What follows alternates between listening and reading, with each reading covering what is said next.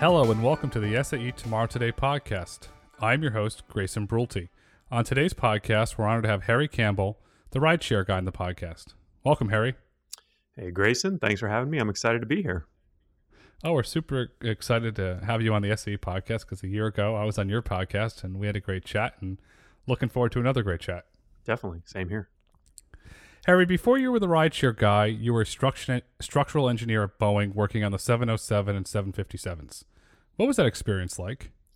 Yeah, you know, I think uh, for whatever reason, I, I, guess I was always attracted to math and science in high school and college, and sort of naturally became an engineer an aerospace engineer, I guess, uh, was my formal training, as I like to say, and started working for a couple aerospace companies and spent about six or seven years in the industry. Most recently, as you mentioned, working with Boeing. And uh, I guess I would say it was something that I was always good at.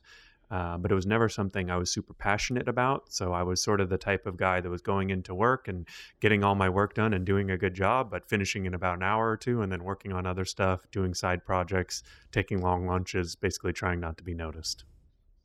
And when you were taking those long lunches, were you dreaming about becoming one day the rideshare guy? I wasn't dreaming about becoming the rideshare guy, but I always, I wouldn't say I always knew, but I, w- I will say pretty early on, uh, I did know that I was very interested in online businesses, digital media, creating content. I wasn't sure exactly what I was going to do, but I dabbled in a bunch of online businesses. The first uh, blog I ever started was actually a personal finance blog. So that's kind of how I got into blogging. So by the time Uber and Lyft popped around, uh, I sort of had a little bit of a head start in blogging, but I definitely wasn't an expert yet.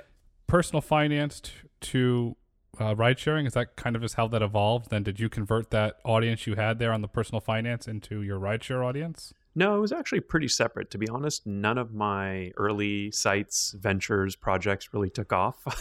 I made, you know, I, I, did some freelance writing, I did some blogging, I did some niche sites, as they like to call them, but none of them ever really took off. And I was making some money here and there, but it was sort of just enough to see that if I could find the right niche, if I could find the right topic that had a lot of interest and something that I was interested in myself and had business opportunity, I could potentially make a business out of it. And so it was actually, I have to sort of give a little bit of kudos to my wife because she was in med school at the time when we were living in Newport Beach and she was going to UC Irvine Med School. And what that meant for me is that I had a lot of free time on my hands. I was working a full time job, but I would come home, she'd be studying on the weekends, she'd be studying or she'd be working. And so for me, uh, I actually started driving for Uber and Lyft on the side, sort of because I had a little extra free time and uh, very quickly learned that, you know, it's not rocket science being an Uber and Lyft driver, but it is a little tougher than it looks. And there were a lot of people out there struggling to understand what it takes. And so I really just started blogging about my experience as a driver, and that's how things got started. Very smart to give your wife credit. So kudos to you for that. So you, you, you started learning about that. And now, fast forward today, you're the de facto voice on all things ride sharing. You are the ride share guy. So here we go. I got a lot of questions about the current state of the industry. In a recent Wall Street Journal article in the Gears and Gadgets section by editor Matthew Kitchen, he highlighted the trends of individuals opting for individualized modes of transportation. Does this mean that ride sharing is a business that is about to enter a secular decline? Um, I don't know that it's declining. I mean, I think that one of the interesting things that I've sort of always done over the years is looked globally to certain trends in the mobility space. And so, an example of this in rideshare in the past would be sort of how Uber and Lyft took off here, and no one had ever heard of it in China. And then before you knew it, one, two years later, it exploded there. And sort of we saw the reverse when it came to bike shares and even some of the scooters. Um, you know, bike share was really popular in China and then came over here. So, right now, with the pandemic, I think we're seeing that actually in a lot of these places that are recovering, rideshare is making a comeback. And, uh, you know, people may not be riding in the same capacity that they were in the past, but, uh, you know, it is. Uh, it, it is somewhat, uh, you know, sort of pandemic proof, and that when the pandemic goes away, people start taking Uber and Lyft again.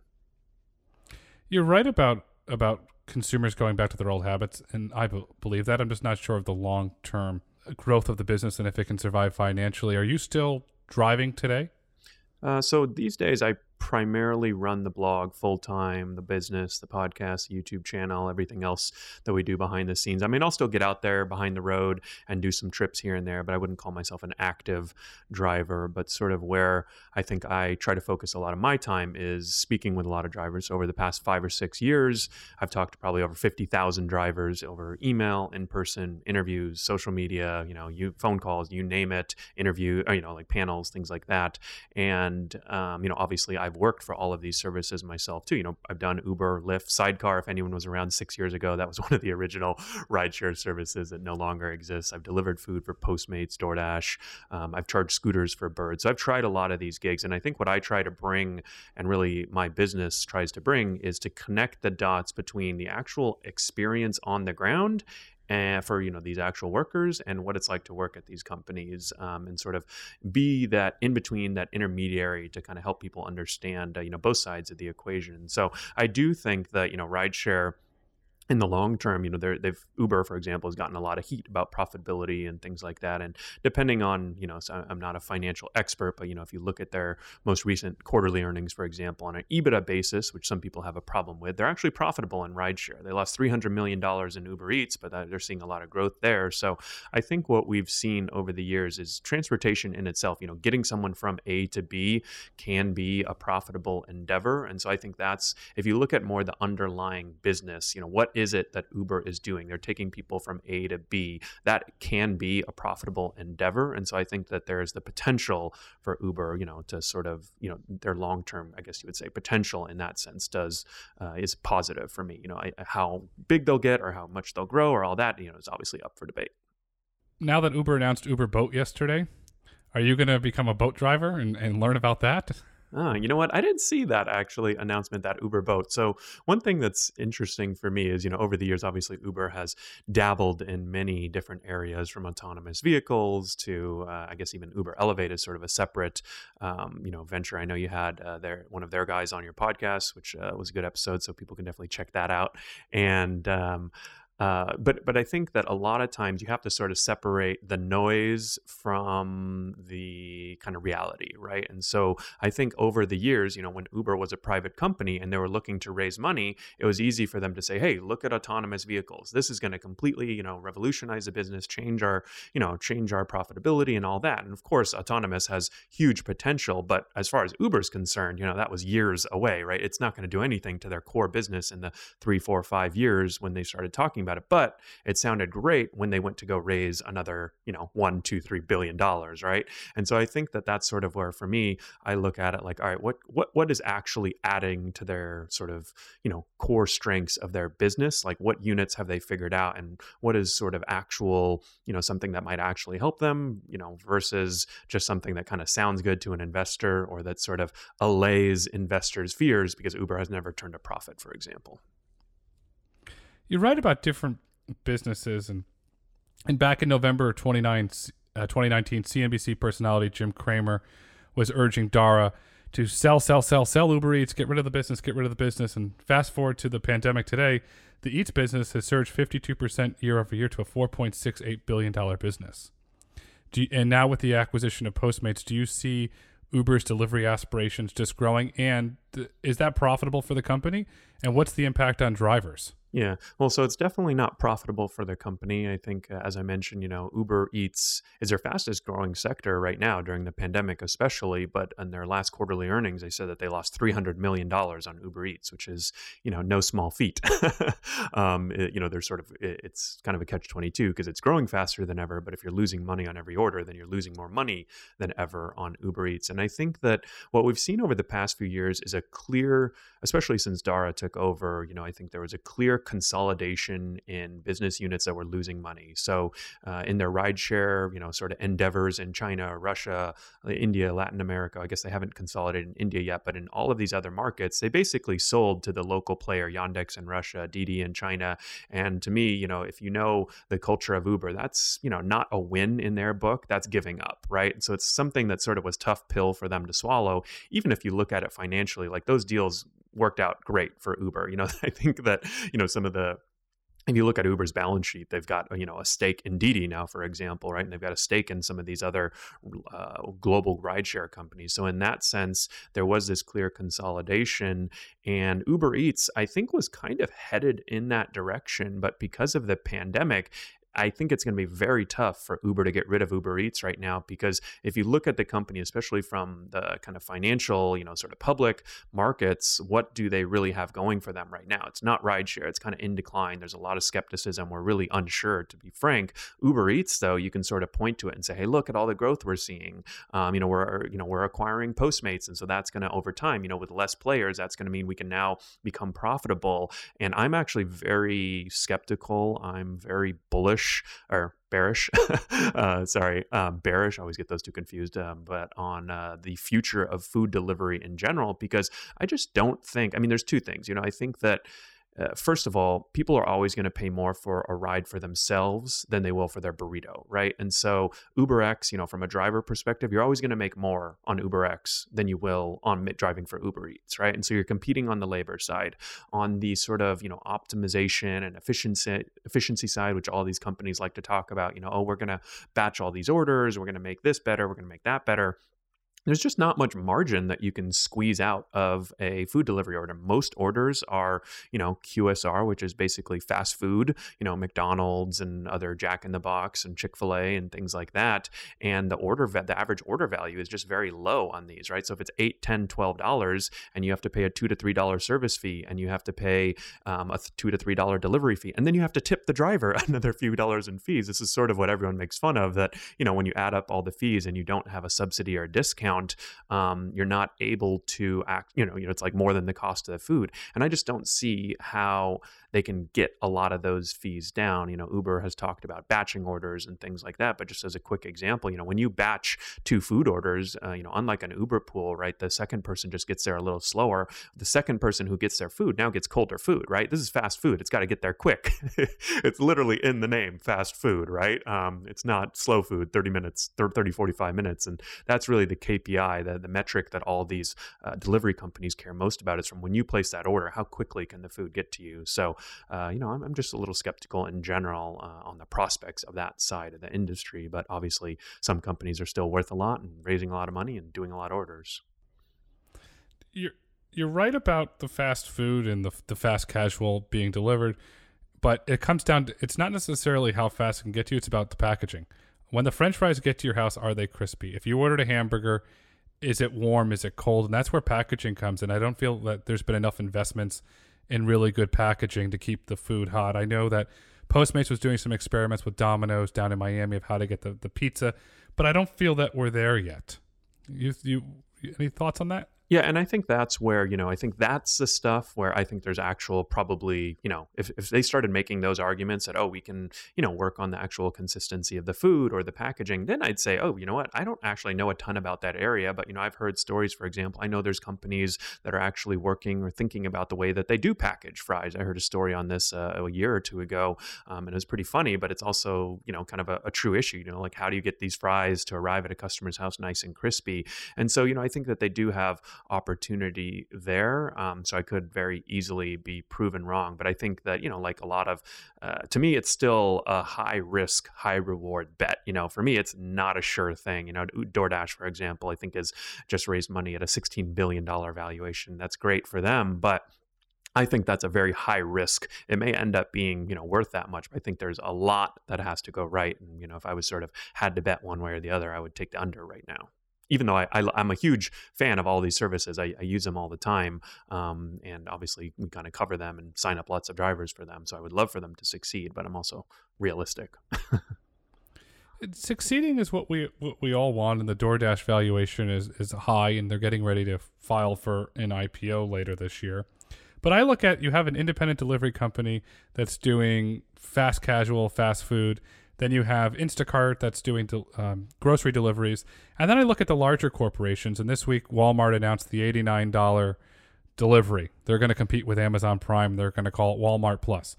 But then in that $89 was included same day grocery delivery. Walmart has the logistics centers around the world to do that. Would you see Walmart when they formally introduce Walmart Plus with groceries, and their grocery business is the fastest growing segment inside of Walmart. Do you see that kind of chipping away from the DoorDashes, the Uber Eats of the world, since Walmart is such a trusted brand with an incredible distribution network across America? Yeah, well, I actually put Instacart in a separate category from DoorDash and Postmates and Uber Eats because grocery delivery, like you said, is actually, I think, more of a logistics business than sort of an on demand business, right? When you order groceries, you don't have to have it within 20 minutes, right? Usually an hour, two hours, or maybe even a few hours, or even next day is okay. Not many people are ordering, you know, uh, a day in advance a hamburger from McDonald's, right? But people do do that with groceries. And obviously there's some variability there. And even when you look at the company during this pandemic, Uber Eats has seen a ton of growth, but they lost a ton of money. Instacart is seeing a ton of growth. They actually made money though. so I think that sort of structurally speaks to the differences in the business and the opportunities really to squeeze out margins and that's sort of what i am always looking at from my perspective coming you know talking to couriers working with couriers and understanding from the workers point of view right? And you know even from the customer side that's sort of what i try to bring to this type of analysis. So on instacart for example you can see that um, when orders are run or sorry when item they have basically API type partnerships with a lot of their grocery chains now, and that's improving over time. They didn't always have this. At, and so at the beginning, when items were out of stock, for example, it was a nightmare because now the shopper has to, you know, text Grayson and say, hey, you know, they okay, they don't have this, and then Grayson doesn't respond for a few minutes, and then you're already on the other aisle, and then you have to go back, and it literally can double, triple, quadruple, or maybe more the time um, that that shopper has to take. And you know, in a lot of these on-demand services, labor is the biggest cost, right? Uber spends 80% of uh, you know the passenger fare basically on paying the driver right? That's why all these companies want to go autonomous. They want to get rid of the workers or make it as efficient as possible. And on instacart you have that ability now. You know you, you may have even noticed this on the customer side. When items are running low they'll prompt you to automatically pick a replacement so that if i'm that shopper i'm now seeing okay, um, you know, I need to go get green grapes, but they're out of it. But Grayson said that it's okay if I get red grapes instead, for example, right? So now I can kind of quickly go through that. And I think there's just a ton um, of opportunity. A lot of the actually grocery delivery companies in China are doing, again, you know, kind of doing a very good job of this in that, uh, you know, I've heard uh, of some of these companies are actually kind of shifting to more of a Walmart model, which I don't know a ton about Walmart, but, you know, I have read the book by Sam Walton, which I think we, you and I actually have talked about, which is a yes, great book.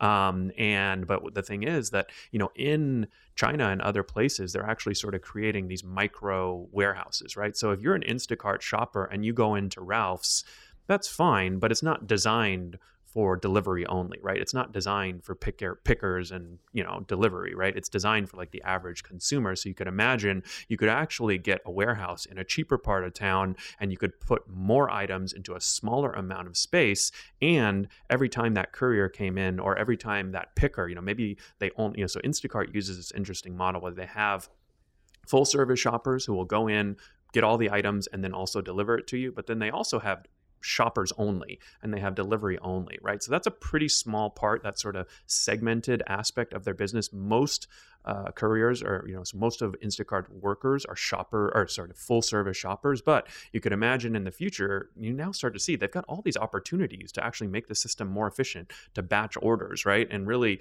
you know just the the fact that um, you know i think you have so much opportunity there and they're already profitable. You know if i could invest money right now in instacart i would i would gladly uh, gobble up some secondary shares because i think that they have sort of a, a bright future and you know just from what i've seen on, on my end so there's a lot of things I want to dive into here. You're right about micro warehouses. One of the largest owners of warehouses now in America. It's a private equity group led by Stephen Schwartz from Blackstone.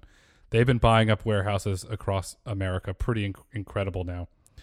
And then Instacart. I remember when I lived in New York, we had Instacart, and they would mark stuff up four or five dollars, and I didn't want to pay the fee, so I got out in the snow and went there and picked up my items. Is Instacart still doing that model, or how are they making money today?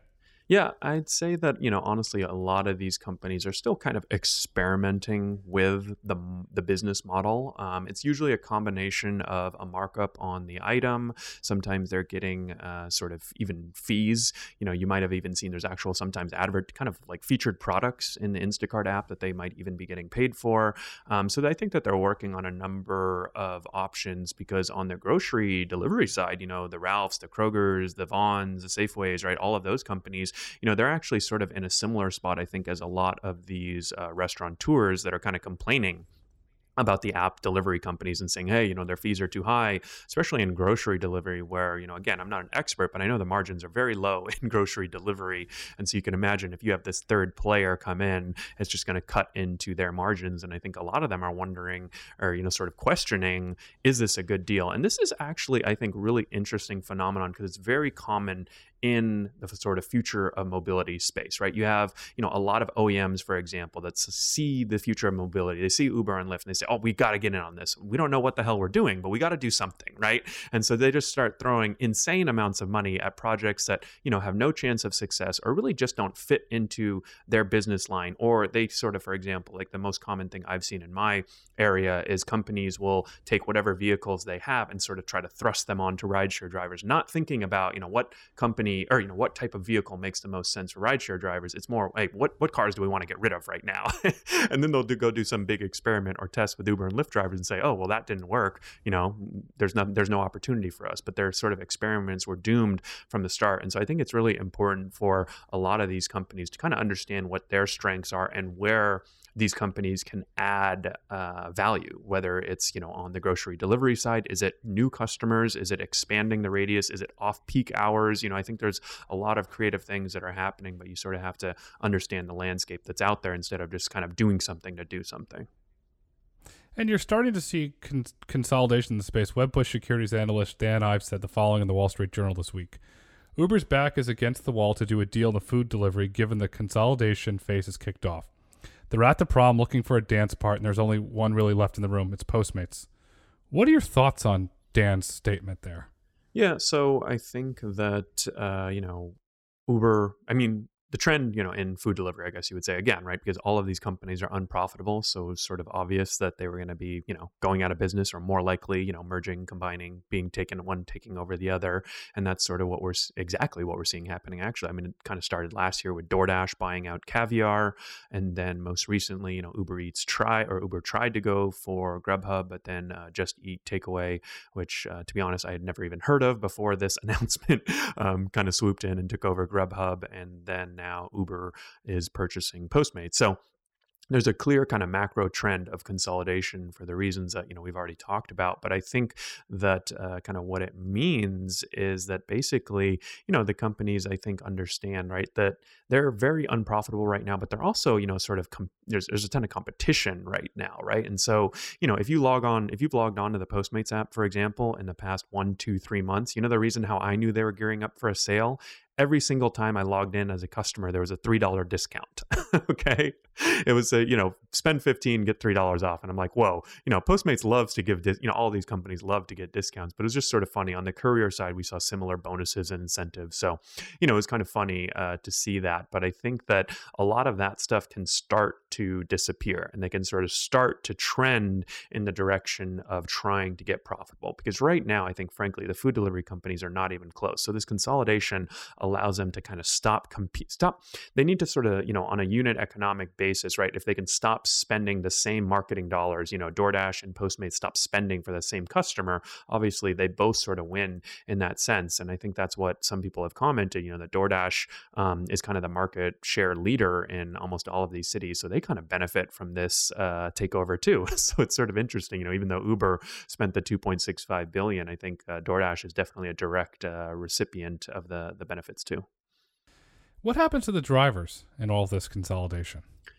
Yeah, I mean, I think uh, both both uh, customer. I mean, I guess on the customer side, I would say that customers have sort of been getting an amazing deal, whether you realize it or not. On rideshare, on food delivery, no customer has been paying the true cost of food delivery. I mean, really ever, and uh, in it's still expensive, right? Which is again one of the reasons why I'm skeptical of uh, the food delivery space because no one's actually paid the true cost. It's sort of been, you know, all of those uh, late night burritos that we've been ordering have been subsidized by VC. So on the customer side, I think it's going to get more expensive, but it's also going to be more reflective of the true cost of, you know, delivering a burrito and involving multiple parties. That's an expensive proposition. There's not, there's no getting around it. You know, if you kind of want a Chipotle burrito delivered by some person, it's going to be expensive. there's not much you can do about it. But on the driver and the courier side, I think uh, it's again, you know, not great. Um, most couriers kind of report making about ten to fifteen dollars an hour before expenses. Most rideshare drivers are are a little higher, more like 15 to 20 an hour before expenses. And so on the courier side, you know, with consolidation, I think that allows the companies to you know, uh, offer less bonuses and incentives. That's a big thing on the courier side right now. You know, you have a litany excuse me, you have a litany of services that you can work for Caviar, DoorDash, Postmates, excuse me, all of these different companies. And, you know, obviously as consolidation happens, you know, DoorDash and Caviar are still operating independently, but at some point in the future they could combine. And same thing with Uber Eats and Postmates, or maybe just the bonuses go down, right? And so I think uh, income will go down. And when you kind of combine that with the pandemic, I mean, we have a lot of rideshare drivers that are switching over to delivery right now. You have a lot of just unemployed people. There's 30 plus million unemployed people, uh, I believe, 30 or 40 million unemployed people. And if you don't have a job and you have a car or some form of transportation, uh, you know, gig economy is sort of built for a recession. I mean, that's how Uber and Lyft and a lot of these companies were born. They're born out of a recession where people needed quick, fast, flexible access to cash. And so when you have an excess of supply, again, you know, the companies can pay couriers less. So, uh, you know, unfortunately on the courier side, I think it is kind of a bad thing. Um, you know, they will likely, uh, I guess, income, I would say, will be driven down, right? Because why would the companies pay more than they need to? You said driven for a, a, a, recession, and that's a perfect segue to AB5, which Governor Newsom signed in September 2019, which requires businesses to hire workers as employees, not independent contractors. There's a lot of political heat going on in AB5. So I want, we'll start at the top. What's the perspective from the, the drivers? Are drivers for AB5? Are they against AB5? Yeah, and I think that for anyone who isn't familiar with AB5, like you mentioned, you know, it was signed. I guess it was signed, it went into law on January first, 2020, and obviously was kind of passed and signed before then.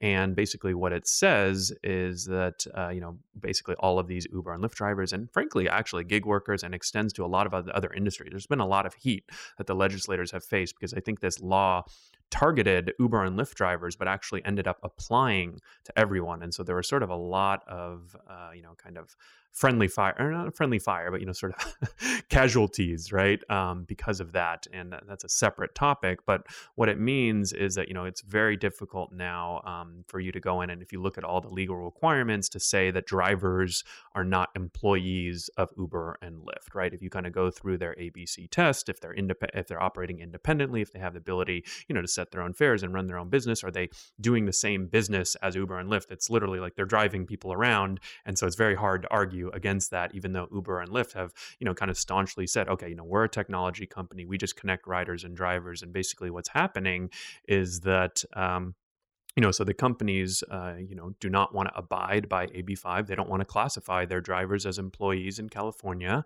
And if you know Uber and Lyft, and especially Uber, I would say they're very stubborn. You know, when they kind of feel strongly about something, they're going to kind of fight like hell. And that's exactly what they're doing. So what's happening is that uh, they have a ballot initiative going uh, onto the ballot in November here in California. I believe it's Prop 22. They're also making a number of changes to the driver app to sort of bolster their case. And I'm happy to get into any of these, but I just sort of want to set the scene in case anyone isn't as familiar. And then we can, you know, I'll, I'll start talking about the the driver's piece of it because what's interesting is that you know I've been doing this now for five or six years, and this was a big debate early on, and it sort of went away for a little while, then came back, and then went away, and now it's back into the forefront and so it's been interesting to see the shift in uh, you know frankly like political narrative but also you know how legislators and the companies and drivers are thinking about it. And what i'll say is that you know most drivers do not want to be employees. When you think about the nature of and honestly i don't think that should be that surprising. Most drivers you know so when we've surveyed and uber and lyft surveys have corroborated this about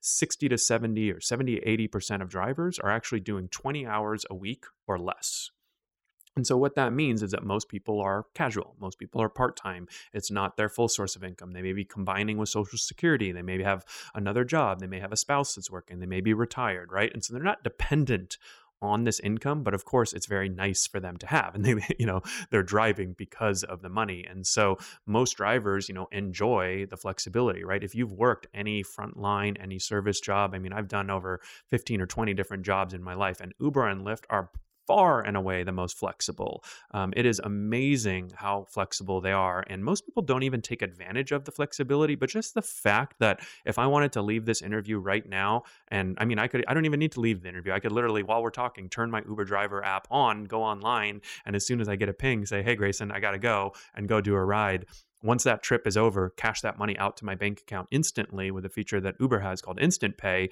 and have seven, eight, nine, ten bucks in my bank account. There's not a single other job, I would argue, in the world that has that flexibility. And like I said, most drivers don't use it in that way, but you do have that ability. And so I think that's what drivers are very scared of losing that flexibility if they were to become employees. You know, drivers have, you know, that, that 80% that wants to be independent, they have plenty of complaints about Uber and Lyft. you know, if you talk to any driver and ask them what they think about Uber and Lyft, it's usually not great, to be honest. Um, satisfaction numbers are pretty low. There's a lot of turnover, but even with all its faults, I think they would prefer to be independent. And, you know, for the drivers that are working 30, 40 hours a week or more, though, the challenge for them, they, they're a smaller part of the driver population, maybe 20% or less. They actually work a total, uh, you know, a majority of the total hours on the platform, sort of like your typical 80 20 rule. You know, these 20% of full time drivers are doing 50 to 60% of the total hours on the platform. And they're basically working like employees, but without any of the benefits. And those are typically the drivers, you know, without health healthcare that are sort of the sole breadwinners in their families. So you really can't blame them, in my opinion, for wanting to be employees for Uber and Lyft because they don't get to, you know, log on whenever and wherever they want. They have to work all the busy times. They sort of have to do their schedule. They still have some flexibility, you know, more than working at McDonald's, but, uh, you know, not much. Why is driver satisfaction so low? Um, I mean, I think, you know, to be honest, I think it sort of stems from a couple things. I think in general, the company, you know, Uber sort of leads the market. Um, you know, there's obviously Lyft, but, you know, Uber is the market leader. And uh, I think that really what happened is Uber was kind of a customer centric company from the get go, right? Travis and the co founders were guys who, you know, they weren't taxi drivers fed up with the system. They were guys who wanted a better way of getting a ride, an easier way, you know, a baller way of getting a ride, a black car, right? And I think that just sort of propagated down through the company over the years. And definitely, it's not to take away. I mean, there's many people, there's hundreds, if not thousands of people at Uber that I've, you know, talked to a lot of them that really care about the driver experience. But I think at this point, it's a bit ingrained ingrained in the company that the drivers sort of come second or even third, you know, after passengers and after the, you know, sort of needs or wants of the company itself. And I think it's really tough to now change that, even though I think a lot of people at the company have recognized that. And over the past few years, to Uber's credit, they've worked on a number of initiatives to improve satisfaction. Um, but I think that it's tough because, you know, so that's a, the, a big reason. It's sort of ingrained in the culture. And then second, I mean, let's not forget, like, this is basically a service worker, you know, a frontline, whatever you want to call it, type job. It's a tough job. Um, it's, you know, if you're doing it 5, 10, 15, 20 hours a week, it's not that bad. But the more you do it, you know, like with anything, sitting in a car for 40 hours a week is a pretty tough job. I think traditionally across the service industry, there's high turnover, right? So um, Uber also is, you know, kind of falls into that category. Like I'm, you know, uh, pretty biased in that, you know, I think there's a lot more they could do to really make the experience great for drivers and sort of make it all, uh, you know roses and sweet sweet income everywhere and maybe they won't go that far but i do think that you know, for those two reasons, it's kind of going to be tough for them to uh, retain. But you know, there is still definitely opportunity for them to improve, and that's sort of what I care about. You know, I think that I kind of joke sometimes: if you let drivers set the rates, they'll price themselves out of the market, right? You don't want to give drivers full control, but I think what the issue has been is that Uber has had full control over the years, and they've sort of just taken too much advantage. They've had a little too much power. So I would like to see a little bit more of a balance, and frankly, that's kind of what regulators are recognizing too, and that's why a lot of the political will has shifted. You know, that's why AB5 was passed, and New York City has a similar minimum wage legislation, and other cities and states are looking at this um, because Uber has kind of had power for too long, and I think they've kind of done a poor job of sharing that power. And now regulators are sort of stepping in and saying, "Hey, all right, we need to take a look at this because you guys aren't doing a good job." And I think, uh, you know, whether you agree or disagree with that, I, I think most people would agree that that's the job of regulators. That's why they're there, and um, you know that I think that's also why Uber and Lyft are kind of fighting pretty hard uh, to you know not have to comply with AB5. They're fighting hard, and on June 24th, the California Attorney General um, filed a preliminary injunction ordering companies to immediately classify their drivers as employees. Obviously, as you know, uh, Uber and Lyft are appealing, but if if Uber and Lyft and this injunction goes through and they immediately have to qualify, and Uber, Lyft, and DoorDash say, you know what? We're done, California. We're done with your politics. We're ceasing and assisting all operations in the state, effective immediately. How many jobs would that immediately kill overnight, would you estimate? Yeah, so I think that there's actually a few hundred thousand drivers in California. So if you sort of look at it from that perspective, it's a lot of people. You know, California is their biggest market, and that's probably why you would kind of take one step back and ask the question if they would actually leave. I think that I'm skeptical that they would actually leave California, one of their I mean, literally their biggest market, probably three or four of their top rideshare cities. Um, you know, especially at this time that they're a public company. I don't know that you know public investors would have the faith that hey, we'll pull out here to sort of teach them a lesson. But we're also, you know, again, right? If if they're making money off of rideshare, if they're doing a bunch of, bunch of rides and getting revenue, that's all going to go away, right? And so I think it might. I think it'd be pretty tough, to be honest, to pull out of California. They may definitely threaten, and you know, I wouldn't say that it's an impossibility that they would pull out of California, but I do think, um, you know, it's on the table. I just think it's unlikely. And, you know, to be honest, though, I would be very surprised if we got there because I think what happens a lot of times and what I've seen directly in this mobility kind of rideshare space is that there are a lot of different legal um, sort of political and even practical outlets that Uber and Lyft have to fight AB5. Okay, AB5 comes out, it says drivers need to be employees. Uber and Lyft say, let's put a ballot initiative. Okay, if that doesn't work, let's change the driver app so that it makes it seem like drivers are more independent, right? So that when we go into a lawsuit, we can argue that. We lose that, let's do an appeal. We lose that, let's take it to the you know Supreme Court, right? I think they have a lot of legal, um, practical, and political outlets that they can tap, and this is really this is kind of what they're good at. You know, they haven't lost a big fight like this in many years. They did sort of lose a fight in New York last year for minimum wage and. Um, some cruising requirements. So again, right, like I said, the political will is turning on them a bit, but I think this would be a huge blow. And they're sort of honestly, I think they're pulling out all the stops to fight AB5 right now, spending a ton of money, a ton of resources behind the scenes. Just uh, we're about to publish an article right now about um, you know some features that Uber is releasing that basically you know kind of uh, are directly related to AB5 in California. So there's a lot uh, a lot at stake because if they don't get ahead of AB5 and and make the attorney general say, here's the attorney general, he doesn't want to enforce the law, he, he wants to bankrupt hundreds of thousands of people because he cares about politics over people. You've got a heck of a political argument there. Yeah, well, I think that's the thing that sorry to interrupt you, but I think that's the thing that's challenging is that in a lot, you know, I mean, in any political battle, right? There's they're going to both sides are going to be stretching the truth, but I think Uber's argument is going to sound a lot better in advertisements, in you know, ads and lobbying and political, right? And you know, there there may be a kernel of truth in each thing that they're saying, but I do think that they're, you know, if, if I had to bet, I think that they sort of their case sounds better on paper, if that makes sense, even though it may not be the reality. It sounds better on paper, and they have data to go on. Look at the, the millions of jobs that every year that are leaving the state of California. The reason why I'm, I'm pressing you on this is because there's rumors circulating, and a lot of um, gamblers and, and in Vegas is all is betting that um, Senator Biden will pick Kamala Harris to be uh, his running mate. The reason why that's important is on July 3rd, 2020, Senator, Senator Harris tweeted out the following statement We cannot allow giant gig corporations to exempt themselves from providing essential protections and benefits to their workers. I urge Californians to join me in standing with these essential workers by voting no on Prop 22. She becomes the vice presidential candidate uh, with on Biden's ticket. AB5 and Prop 22 becomes a national issue. Now Uber's got to spend a lot more money to fight this along with Lyft and DoorDash. What are your thoughts on that?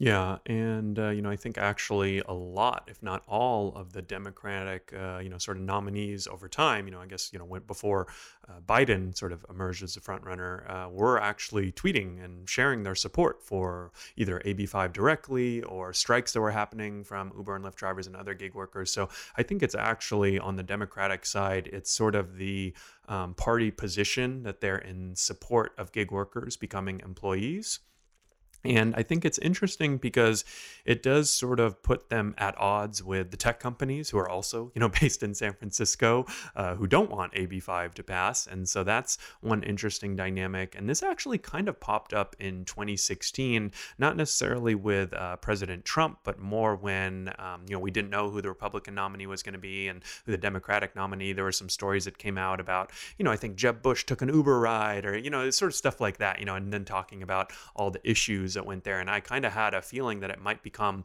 a national, you know, this employment issue might become national. It didn't end up really taking center stage in 2016, but for the reasons you mentioned, you know, with Kamala Harris uh, sort of being from California, I think that that could be an issue. And I think that in that case, um, you know, it, you know, like with anything in politics, I think it'll probably become pretty polarizing. Um, but uh, I think what's interesting is that it's sort of this, you know democratic position but when you actually go and talk to a lot of the drivers they're not all necessarily in support of it right it's sort of like the party position doesn't necessarily line up with what the actual drivers want and i think that's what is so tricky about ab5 about prop 22 is that you're sort of basically saying that hey we want the 15 to 20% of full-time drivers to have more benefit than the 80%. And I haven't seen the pro, you know, AB5 supporters, the people who want to be employees, they're not making that argument. They're sort of saying that, hey,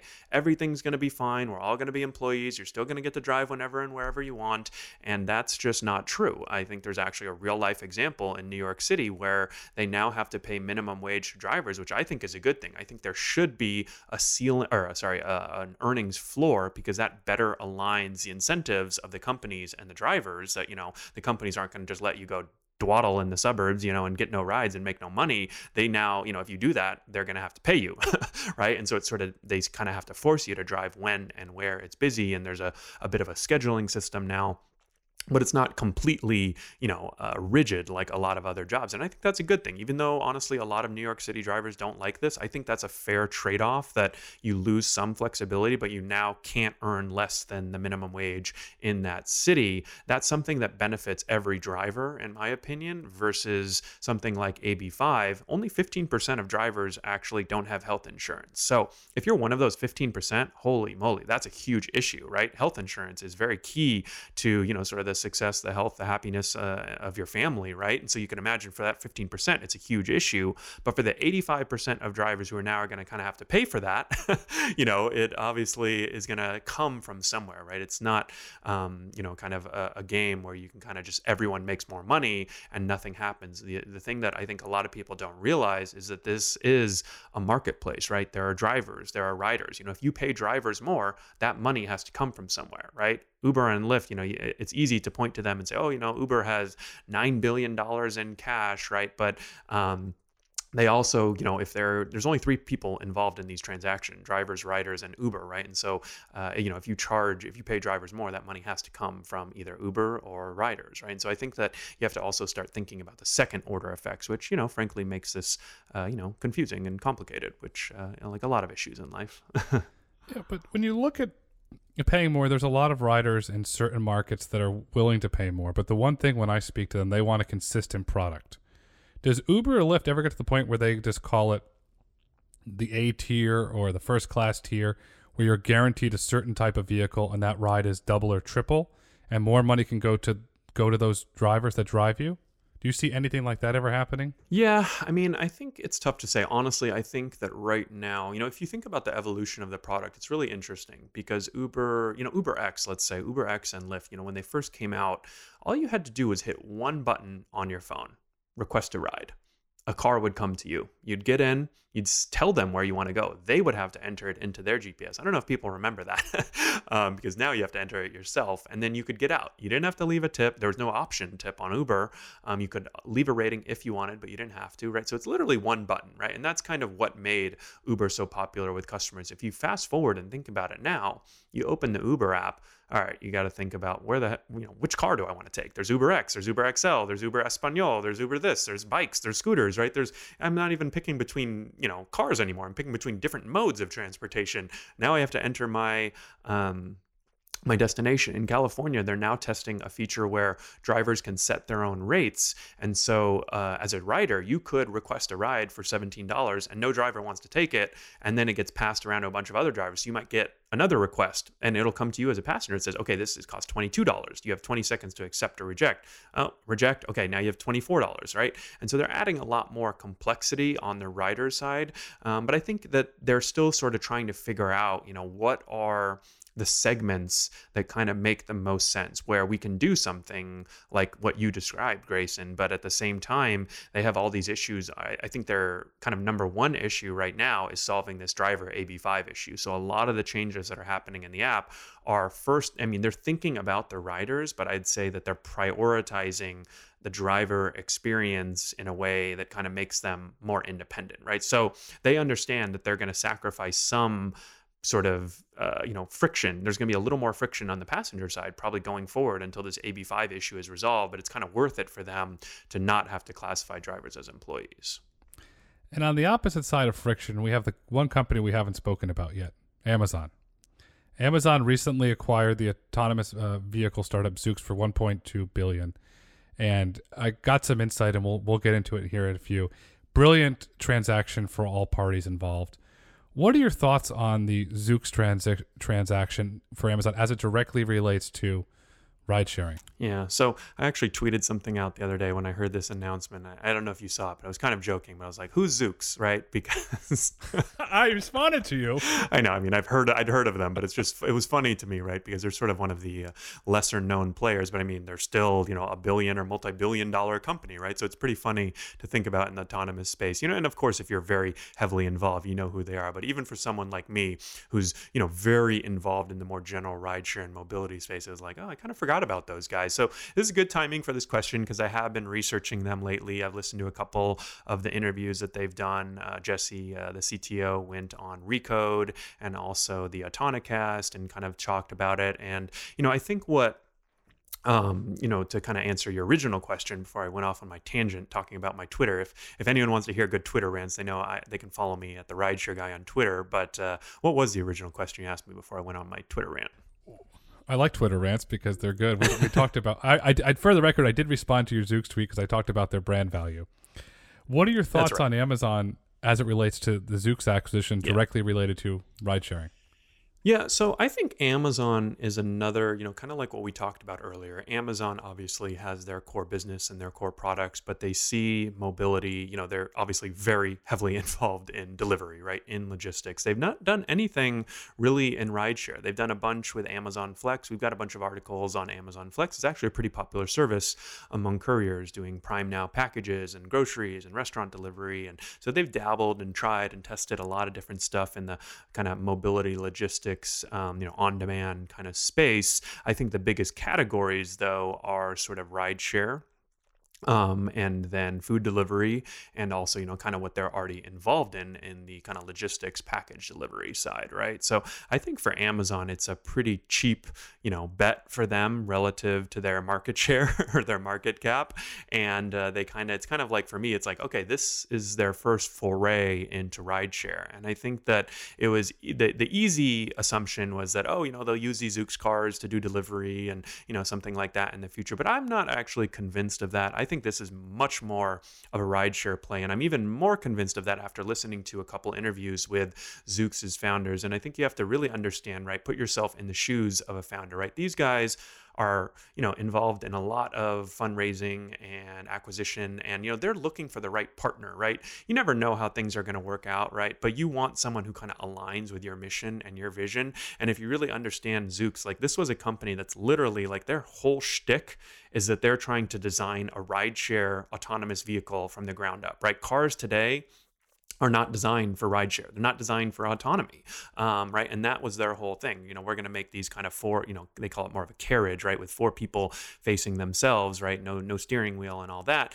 And so I think that that you know it just wouldn't make sense. You know, if Amazon went in and said, "Hey, we want to use these for Prime packages," and they're like, "Oh, that's totally antithetical to our the entire mission of the company and the thousands of people we've recruited to work here and the you know the countless hours, right? That could end up happening, but I think this is a clear rideshare play Um, and, you know, I haven't thought a ton about how it fits into their overall business, but, you know, you can see some natural synergies, right? Like between, you can imagine if you're a prime customer, you now can take, you know, an Amazon rideshare in the future, right? So I think that there's a lot of potential synergies, but they're definitely, I think um, they've played it pretty smart because I, you know, personally have been very skeptical of the immediate benefits of autonomy. I think that a lot of the companies uh, are, you know, there was obviously, I think there's been over $18 billion of investment in the autonomous space. And I kind of joked the other day, I was like, well, what's the break even point on just paying drivers, you know, $18 billion, right?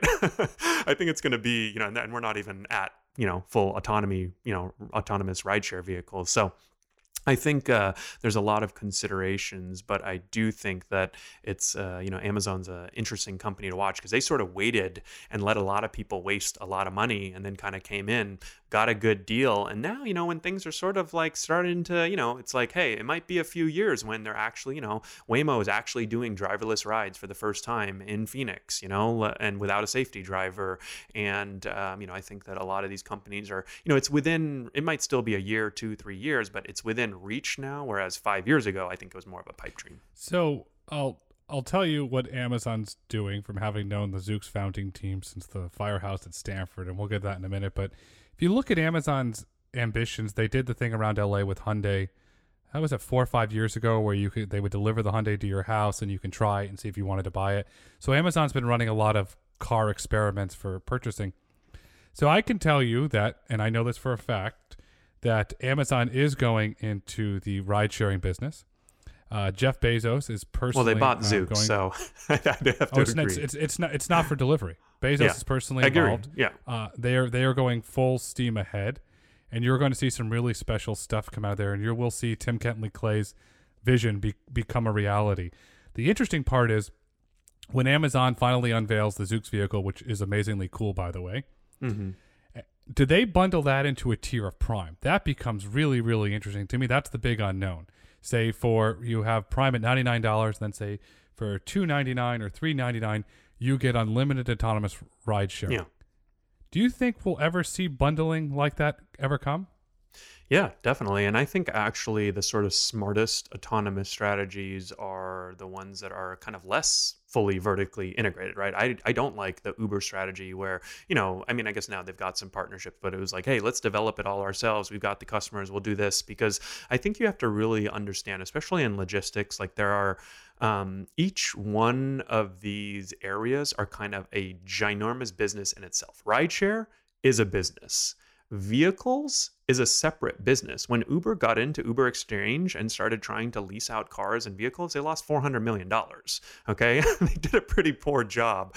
Um, when a lot of these scooter companies, you know, kind of went from the tech to real world operations, lost a lot of money, lost a lot of scooters, caused a lot of havoc. I think there's still a really interesting business there and it's totally off topic, but I think you have to really understand what your core competency is and kind of then, especially in the autonomous space, partner with the companies that make the most sense. So you when you look at it with Amazon's perspective, they've got the customers, they've got the cash, right? So they're a great partner for a company like Zoox that's working on the technology to develop to develop a ride hail pl- autonomous ride hail platform, but has literally never done a single ride with a paying passenger, right?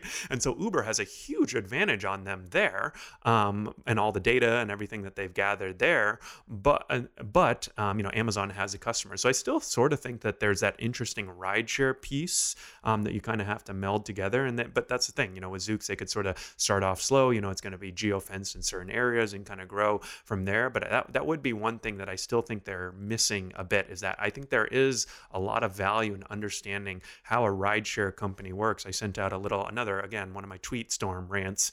Um, about all the things. You know, I'm not an expert in autonomous vehicles. I mean, I know probably more than the average person about the technology and all that, but what I do know a lot about is running a rideshare company. You know, so once you get that autonomous technology, how do you pick up and drop off passengers? Are you going to pull over in a red, you know, in a red zone and get a parking ticket like a lot of the Uber and Lyft drivers? Are you going, you know, because in downtown San Francisco, there's nowhere to pull over, there's nowhere to pick up, there's nowhere to drop off. How if you can, if you have to follow the law and in order to be, you know, approved to drive on city streets I'm assuming that they're going to make autonomous vehicles follow the laws. You, you tell me, right? I'm assuming they're not going to let you break laws.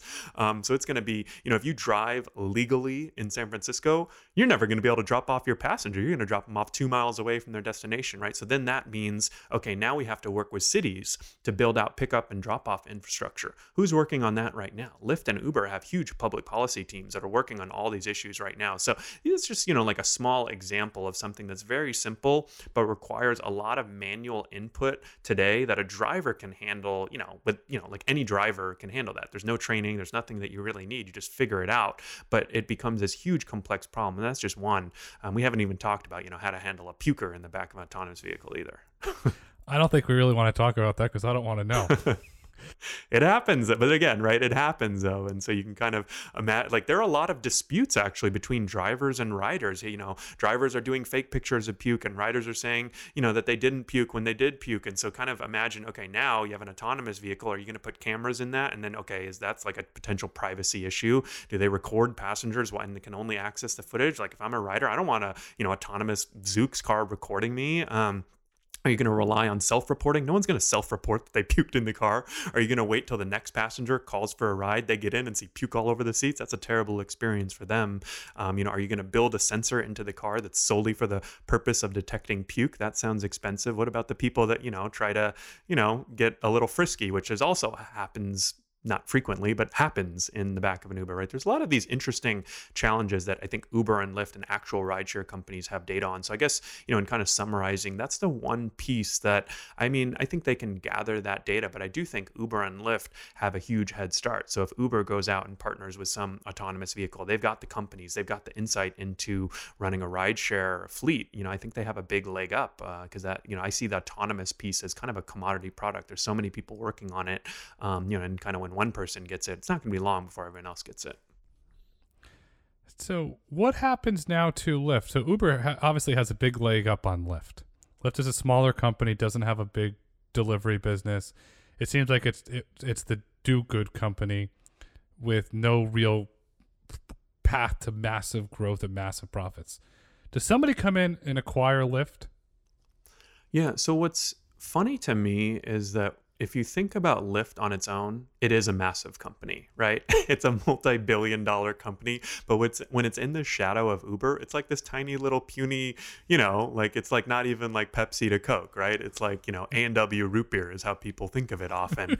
and even though I love A&W root beer, to be honest. It's good. We got to make a root beer float. Yeah, I, I do root beer freezes, but um, yeah, that's that's a different topic. And so I think I think that Lyft is interesting in uh, in that sense yeah, like I could see like an Amazon, Lyft, uh, Zoox even type partnership in the future, and I think that Lyft, you know, if you if you think about their uh, if you listen to the, the, people talking about their autonomous strategy, they're much you know they kind of have to be. They don't have as much cash as Uber. They have to be a lot smarter. I think they've been a lot smarter. They've done a couple partnerships. You know, they've got this one um, in Vegas with Aptiv where you can kind of basically ride an autonomous vehicle with a safety driver in Vegas. But you know, they're sort of starting to get some you know some action and kind of get some feedback and things like that. And so they're testing some of these things. So I think that they have. Uh, they're definitely you know a great partner. I don't know that you necessarily have to acquire them to work with them but uh, i think that they would be you know obviously a, a great partner because i mean there's really only two big rideshare companies uber and lyft. There's some smaller ones but uh, you know if you're looking for sort of that national presence i think that they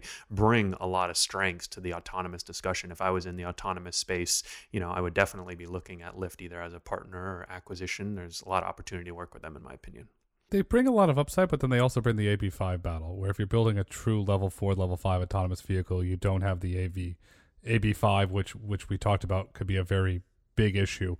Well, but AB5 would kind of save uh, the companies, right?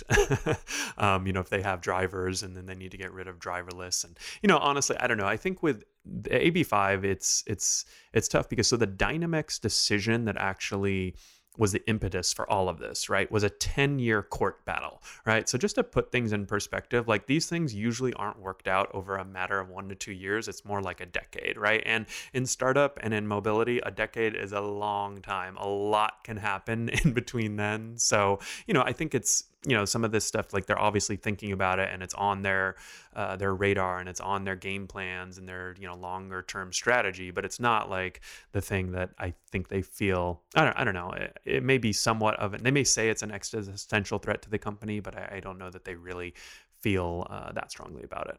I can tell you that um, bezos feels strongly about uber.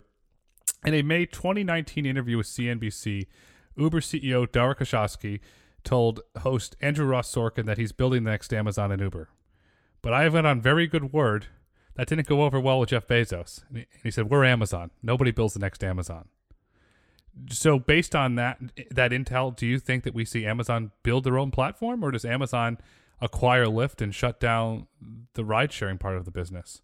You know, the thing is, I think that it's tough with some of the I don't know. I mean, I'm sort of very much on the outside now if I'm looking at like Amazon and Jeff Bezos. I think that these guys, you know, they're they definitely have this sort of, you know, even Elon Musk type, right? They kind of have this uh, you know, they've obviously been very successful. They also have this sort of aura or feeling. And I even saw it with Uber and Travis Kalanick early on, right? Like these guys all kind of think that they can do it all themselves and I you know, if I had to bet, I think that Bezos and Amazon probably will do it themselves, even though, in my opinion, I think the smart bet is to go and, you know, work with a Lyft or even work with an Uber. I mean, I've interviewed a lot of, you know, speaking of Uber CEOs, you know, I've interviewed Uber CEO, I've interviewed other ride hail CEOs, you know, I've interviewed a lot of these guys and talked to a lot of the executives and a lot of the people. And the one thing that comes up over and over in rideshare and even in a lot of the scooter companies is these businesses are really tough. You know, I think that people don't realize just how much manual input operations, customer service, right? There's so much that goes on behind the scenes.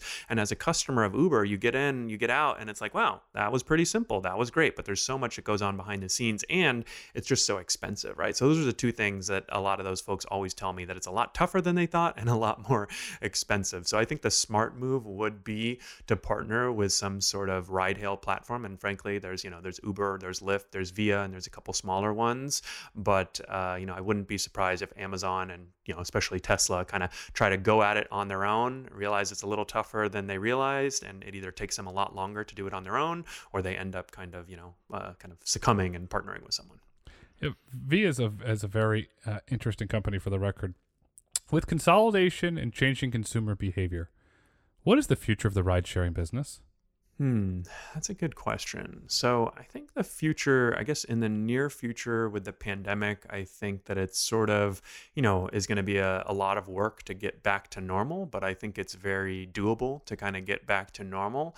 And I think the future is a lot more partnerships, whether it's public private, whether it's with micromobility. I think that, you know, a lot of, there's only so much Uber and Lyft rides that you can do. And I think we're starting to see a lot of the negative externalities of too many Uber and Lyft rides. When there's 50,000 Uber cars on the streets of LA, um, you know, they start to cause some issues, right? they start to cause more traffic. They start to cause more pollution. They start to get a lot more tickets because they're always double parked and making illegal U turns and things like that, right? Which we all kind of like to joke, but is also very uh, true. And so I think we're seeing a lot of the negatives. But I think what's so, uh, you know, compelling about rideshare to me is that they are a very important part of the future of mobility, right? Like the future of mobility does not exist without rideshare, without people giving, um, you know, other people rides. Like the future of mobility could very easily exist without people owning their cars, right? So I think it's going to be a very important part of the future, and so I think we're going to see a lot more partnerships. We're going to see a lot more you know, kind of creative ways, you know, because I think a lot of these companies do have that ultimate goal of getting people out of their own personal vehicle. And that's sort of the overarching goal of transportation of a lot of the people who work at autonomous companies, a lot of people who work at bike and scooter companies, a lot of people who work at Uber and Lyft, a lot of people who work, everyone, it's kind of everyone's goal now that I think about it. Um, but no one mode is going to replace the personal vehicle. So I do think a lot of these companies are going to have to work together and, you know, especially with kind of confined space and growing populations relatively in some cities and some places now. Uh, you know, I think that that's what uh, we'll see with rideshare, and uh, yeah. That's a brilliant segue to wrap up this really insightful conversation, and I'll, I'll, I'll I would like to leave it with this. What would you like our listeners today to take away from them from our conversation? So I think what I would like them to take away is that, you know, a lot of times in mobility, transportation, logistics, I think it's easy to get caught up in the macro views and the analysis and the sort of, you know, cool parts, what's going to happen in the future. But a lot of times, I think you can actually learn a lot by just talking to the people on the ground, whether it's, I mean, literally the people on the front lines, right? Like I see a lot of these programs and, you know, things decided on and designed in boardrooms, and then they get onto the streets and they're total crap, right? and so I think that you know a lot of times like i think it's good to sort of be skeptical and take things with a grain of salt but at the same time just leverage that firsthand experience right? If you really want to know about what it's like to be an uber driver it's pretty easy to go sign up and do it yourself or talk to you know uber drivers. If you want to kind of get in on this you know understand autonomous vehicles like go be a safety driver you know go talk to safety drivers right? And they're the ones who i think can really kind of balance what you're hearing. They may be you know and and again right like i said earlier like you don't want to take what those folks say with a you know 100 100% either, right? You kind of want to balance what the front lines are saying in real world with kind of what you see on the corporate or what you hear some executive on a podcast talking about, and then kind of probably meet somewhere in the middle. And I think that that's kind of what I've really built my business around and trying to balance, uh, you know, the conversations with the executives, but also with the conversations, you know, with the $15 an hour Uber driver who is, you know, telling me, you know, all of these negatives and, you know, the, the executives who's telling me like, oh, every driver loves the platform, right? And then kind of understanding, okay, where's that disconnect? Okay, not every driver feels that way and why, um, and really kind of connecting the two. And that's kind of what I, I think is there's a lot of interesting problems and opportunities there to solve. I mean, Harry, thank you for this this wonderful interview. And as we've uh, heard on this podcast, the future mobility does not exist without ride sharing. And I can't thank you enough for this completely awesome, well balanced interview and discussion. And where can the audience, they want to get a hold of you, where can they find you? How can they get a hold of you? Yeah, I appreciate you having me on. It was a lot of fun. Asked some good questions. So, a lot of questions I've never answered before. So, you made me think. Luckily, I already had my cup of coffee. And if people want to find uh, me, I mean, really, if you type the rideshare guy into any box on the internet, I should pop up. But uh, I'm probably most active on Twitter and uh, just a fair warning, I tend to offend a lot of people on Twitter, but uh, I talk a lot, but have a lot of uh, hot takes. So you can find me on Twitter. I also have a podcast of my own called The Rideshare Guy that's uh, really focused on a lot of very similar industry issues. Like you mentioned, you were a guest, and we kind of interview really anyone at the intersection of rideshare and mobility. So that touches autonomous delivery, um, virtual kitchens, really anything uh, that intersection of rideshare and mobility. And uh, at my website, therideshareguy.com. Yeah, and if you're interested in the rideshare business, uh, highly recommend um, Harry's The Rideshare Guy podcast. It's a it's a great listen. And Harry, thanks again so much for coming on. This was an absolutely wonderful conversation. Thank you. Thanks, Grayson. Thank you for listening to SAE's Tomorrow Today podcast. If you've enjoyed this episode, please kindly rate it, share your feedback, we love comments, and subscribe on your favorite podcast platform. For more information on SAE and SAE podcasts, be sure to visit sae.org forward slash podcast and follow SAE on social media at SAEINTL on Twitter and Instagram and at SAE International on Facebook and LinkedIn. SAE International makes no representations as to the accuracy of the information presented in this podcast. The information and opinions are for general information only. SAE International does not endorse, approve, recommend, or certify any information, product, process, service, or organization presented or mentioned in this podcast.